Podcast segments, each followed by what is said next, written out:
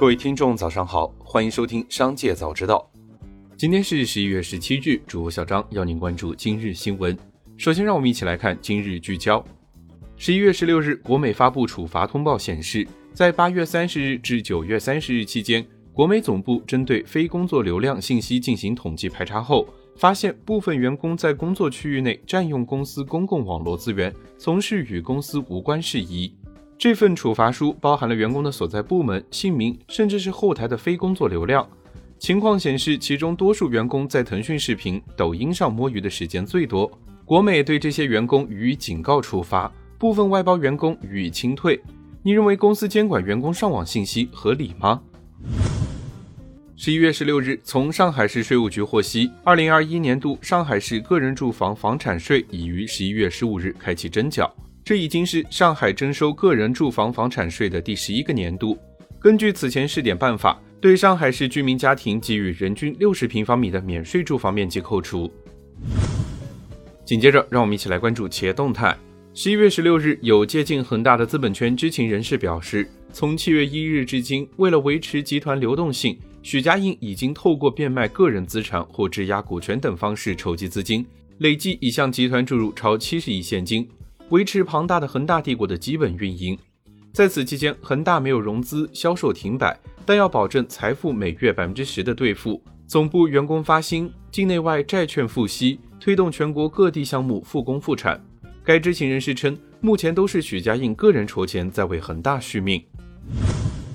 上市公司科远智慧十五日公告称，子公司在浦发银行南通分行购买定期存款后。二点九五亿存款莫名被质押，公司毫不知情，称已报案。本次购买的定期存款受托方为浦发银行，受托方与公司不存在关联关系，购买该定期存款的交易不构成关联交易。对此，浦发银行表示已报案。近日，欧莱雅安瓶面膜退差价的话题引发热议，有希望退差价的消费者投诉称，十月二十日在某直播间抢的欧莱雅安瓶面膜预售要四百二十九元。结果双十一欧莱雅自己直播间现货只要二百五十七元，消费者称欧莱雅预付定金后发放了大量优惠券，欺骗消费者，并且不一视同仁退差价。对此，官方旗舰店客服回应称，价格变动因不定期推出促销活动，退差价需要提供优惠券录屏进行核实。十一月十六日下午，罗永浩在个人微博吐槽苹果文案没文化，真是没文化，哎，强得很。并对“好家伙，拿捏住了”等词汇重点划线标出。此前，他曾称苹果新品更丑、更贵、更胡来。此前有网络传闻称，已诞生三十六年的洗护发国货品牌蜂花将面临倒闭。十一月十六日，针对这一传言，蜂花官方在淘宝直播间回应称：“请大家放心，不会倒闭。”主播还表示，蜂花十年仅涨了两元，未来也不会因为火了就涨价。近日，一条关于三十八岁高龄的上汽大众桑塔纳车型将正式停产的消息引发社会关注。销售人员表示，二零二一款桑塔纳目前没有现车，但还是可以预定，而且折扣非常大。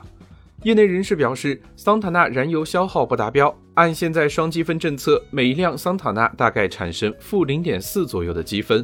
每生产一台桑塔纳，上汽大众就要缴纳两千元上下的罚款，也给企业带来成本负担。美团在近期测试了货运物流业务着陆。据悉，着陆致力于打造国内领先的互联网货运平台，平台主打透明定价，各项成本清晰透明，没有信息费、管理费、会员费。该业务由美团优选进行孵化，推出着陆业务，标志着美团内部的供应链日趋成熟，不再局限于为美团社区团购业务进行服务，而是将其拓展至 B 端甚至 C 端。接着，让我们一起来关注产业消息。自如研究院携手新华网共同调研编撰《二零二一中国城市租住生活蓝皮书》正式发布。调研预计，二零三零年中国租房人口将达到二点六亿，住房租赁市场规模近十万亿元。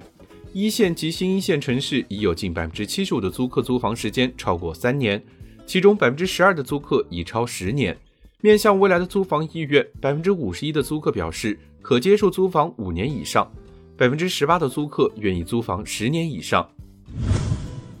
十一月十六日，国家发展改革委新闻发言人孟伟表示，下一步，国家发改委将以产业式、集中式挖矿、国有单位涉及挖矿和比特币挖矿为重点开展全面整治。对执行居民电价的单位，若发现参与虚拟货币挖矿活动，将研究对其加征惩罚性电价，形成持续整治虚拟货币挖矿活动的高压态势。随着我国老龄化程度不断加深，缓解养老保障压力成为社会关注重点。今年，银保监会在浙江和重庆试点专属商业养老险，尝试让商业保险在养老体系中发挥更大作用。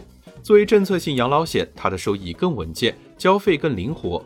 但此前只在试点地区线下购买，今年起，部分保险公司在支付宝开通线上渠道，将惠及更多用户。最后，再让我们把目光放向国际。据报道，美国财政部部长耶伦表示，美国愿意审议并考虑降低特朗普此前针对中国实施的关税。外交部发言人赵立坚表示，中美经贸关系的本质是互利共赢。希望美方同中方一道努力，推动中美经贸关系健康稳定发展。以上就是今天商界早知道的全部内容，感谢收听，明日再会。